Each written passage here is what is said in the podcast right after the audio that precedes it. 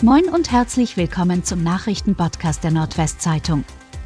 Heute ist Montag, der 15. August. Und das sind die regionalen Themen. Lauter Knall schreckt Oldenburger auf. Ein lauter Knall war Samstagnacht in Oldenburg und bis ins Ammerland zu hören und brachte Fensterscheiben im Umfeld zum Erzittern.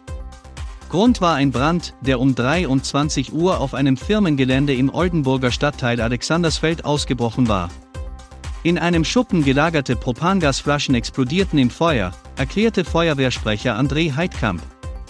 Die Berufsfeuerwehr Oldenburg und die Freiwillige Feuerwehr Ofenerdiek seien mit 25 Kräften im Einsatz gewesen. Die Flammen haben auf eine Böschung übergegriffen, die Bahnstrecke musste deshalb für kurze Zeit gesperrt werden. Insgesamt sei die Lage aber schnell unter Kontrolle gewesen. Die Ursache für das Feuer ist noch nicht ermittelt. Feuerwehr verhindert Fischsterben. Die Krummhörner Feuerwehr hat am Samstag ein Fischsterben verhindert. Wie Kilian Peters, Pressesprecher der Feuerwehr Krummhörn, mitteilte, hatten Anwohner die Feuerwehr über den Zustand der Grafte am Dorfplatz informiert. Aufgrund der anhaltenden Trockenheit war der Wasserstand mittlerweile so niedrig, dass erste Fische an der Wasseroberfläche nach Sauerstoff schnappten.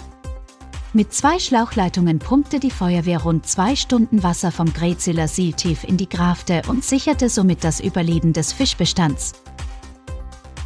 32-Jähriger springt in die Weser und wird seitdem vermisst. Ein Mann sprang vermutlich aufgrund einer Wette am späten Samstagabend in der Bremer Innenstadt von einer Brücke in die Weser. Der 32-Jährige kam nicht mehr aus dem Wasser heraus und wird vermisst. Umfangreiche Suchmaßnahmen von Feuerwehr und Polizei verliefen bisher ergebnislos. Das teilte die Polizei am Sonntag mit. Wiefelstederin prallt gegen Baum. Eine 24-jährige Frau aus Wiefelstede hat in der Nacht auf Sonntag in Oldenburg die Kontrolle über ihren BMW verloren und ist frontal gegen einen Baum geprallt. Bei dem Unfall in der Blohefelder Straße wurde sie mit viel Glück nicht verletzt. Bei der anschließenden Überprüfung der Frau stellte die Polizei 1,9 Promille fest. Ihr Auto wurde abgeschleppt und ihr Führerschein beschlagnahmt.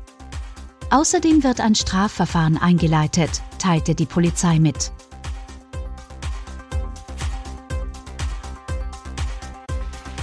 Und das waren die regionalen Themen des Tages. Bis morgen!